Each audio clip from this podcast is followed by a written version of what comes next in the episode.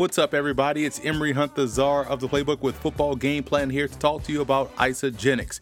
Isagenix is nutritional cleansing, which is a lifestyle upgrade. It's an easy to follow system that burns fat, supports body systems, and promotes lean muscle growth. The solutions it provides are weight wellness, performance, energy, and health aging opportunities. Start now and transform your life by reaching out to health and prosperity coach Jim Paterno at jenrachelle at gmail.com. That's J E N R A C H E L L E at gmail.com or shoot her a text at 862 220 6611. She's also on Twitter at Isagenix Coach. That's I S A J E N I X Coach. Isagenix, solutions to transform lives.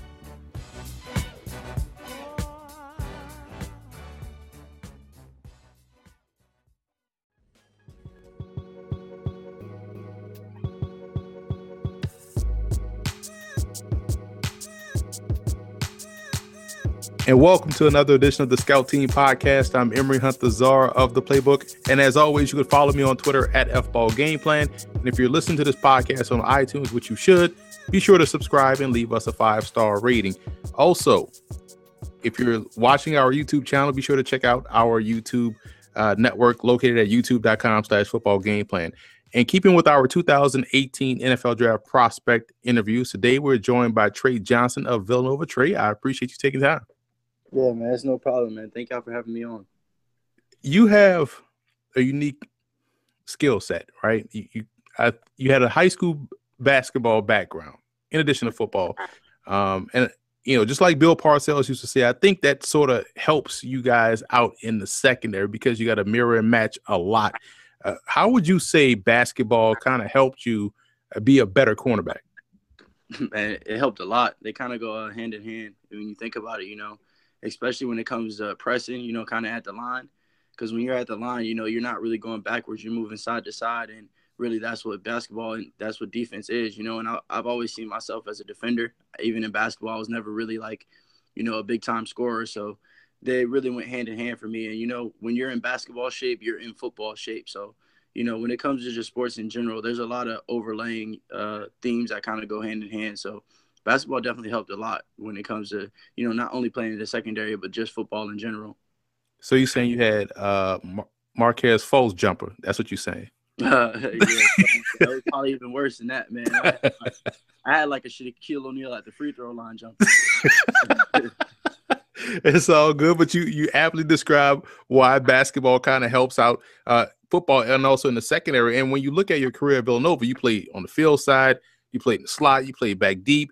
Now, what do you think your your skill set is best suited to play uh, permanently at the NFL, or would you like to continue to be moved around like you did in college? Uh, I kind of like to be moved around everywhere. You know, uh, when I get that question, it's kind of always hard for me to pick one.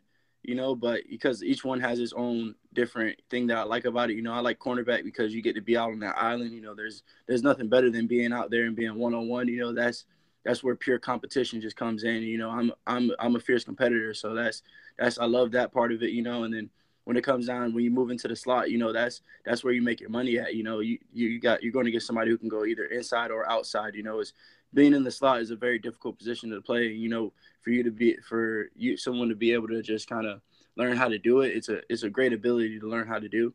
And then you know when you're when you're back there at free safety, man, it's it's just love. You get to see everything, man. You get to you get to see the whole field. You get to see the right side, the left side. You know, so it's it's a lot easier to diagnose plays when you're at safety because you can see, you know, you can read the lineman, you can read the running back, you can see everything. You know, so you're making moves before anybody else even notices what's going on. So at every single position, you know, there's there's benefits to it. So I really don't I don't have like a favorite position. I just want to be able to get out on the field and, and make a difference.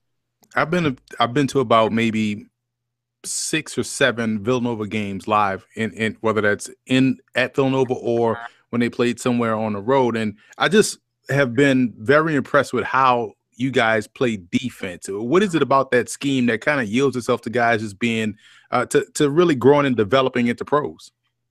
Um, the scheme has a lot to do with it, man. But I think a lot of it was just the brotherhood that we had in our, uh, not only in the secondary, but the defense in general. You know, we all understood what our role was and what our job was, and we had full faith in that the scheme would work. And it wasn't just about you know the individual. You know, sometimes you got to sacrifice your body in order for somebody else to make the play, and we all had that same mentality.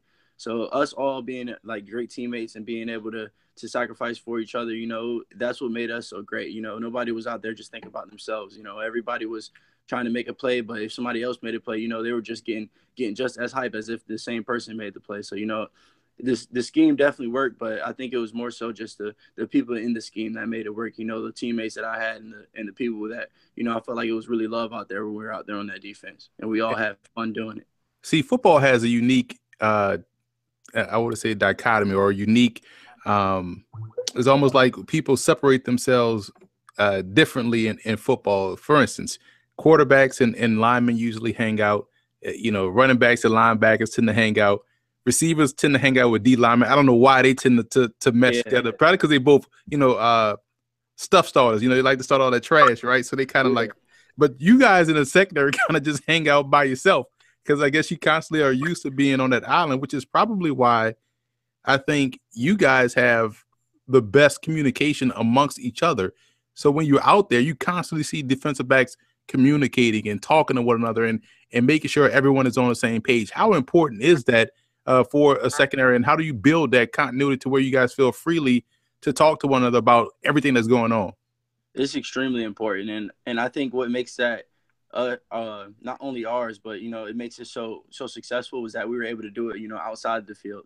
Like even uh, you know, it's funny that you mentioned that uh, the people in the secondary always hung together. You know, my uh, my junior year, I actually all three of my roommates were DBs. You know, it was me, Malik, me, Malik, Quaddy, and, and uh, West. You know, we were all in the secondary, so you know, it was just being able to really talk about anything. And and you know, second people in the secondary, you know, we're we're different. You know, some people, you know, they might call us divas, or they might say that you know we're we're self-centered or whatever it is that people think that we are. But at the end of the day, we we all care about each other, and it's something that you know we all love to do. So we all can relate to each other. So communication being you know one of the extremely important assets you know when it comes to playing football because you know there's a lot of things that you don't see and you know sometimes that person behind you got to be got to be your ears i mean got to be your eyes for you you know especially you know if you're at corner you know you the slot might be coming out but you don't see that because you're playing man on, on number one and then all of a sudden you hear that out call and you now you're breaking on the out call you you end up getting an interception just because you know the man inside of you said something to you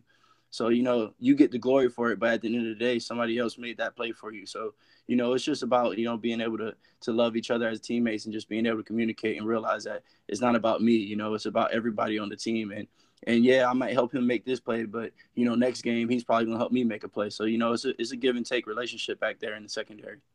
Football is one of those it, it's a a, physical game that it's a game that tests you physically and mentally and it was two games in particular that I was at that your game really stood out to me.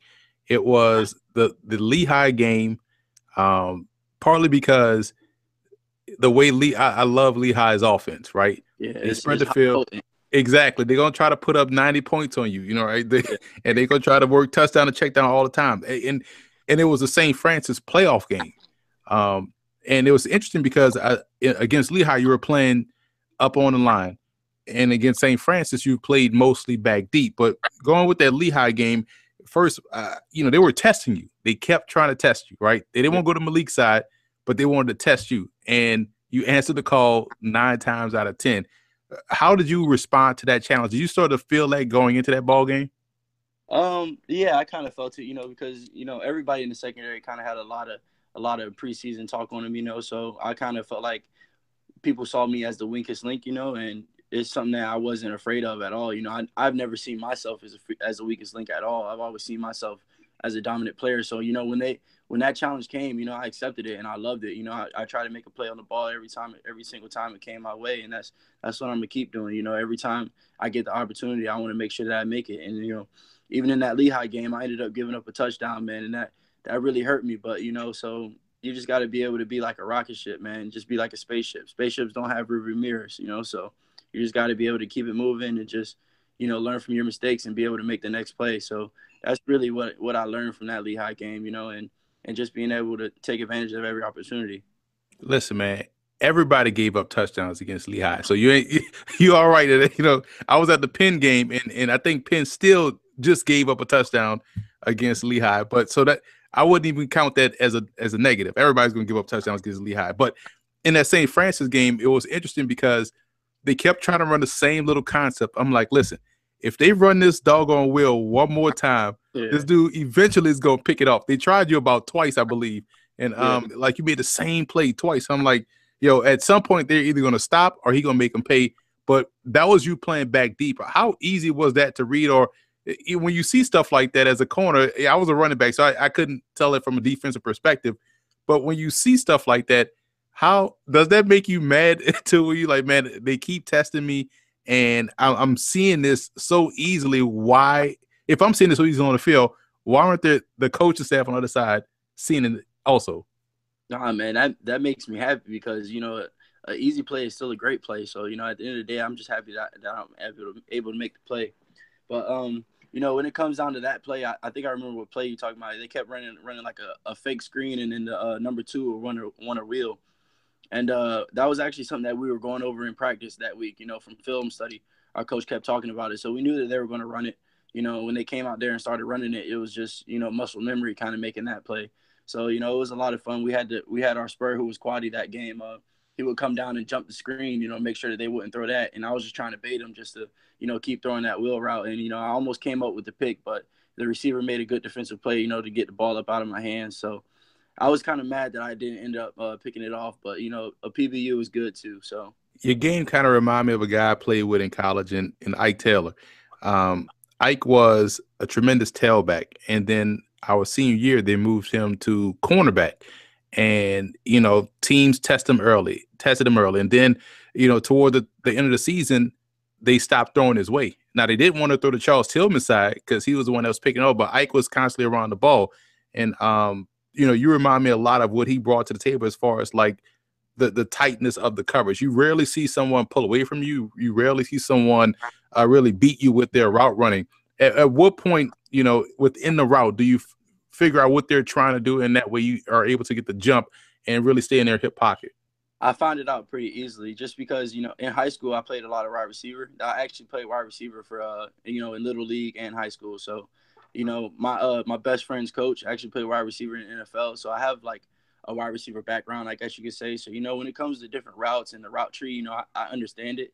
So you know, I can I can tell you know if a receiver gets an inside release, I can kind of tell where he's going. If he gets an outside release, you know, you know where he's leaning and different things like that. So, and especially when I when you're close to somebody like that, it's real easy to mirror them.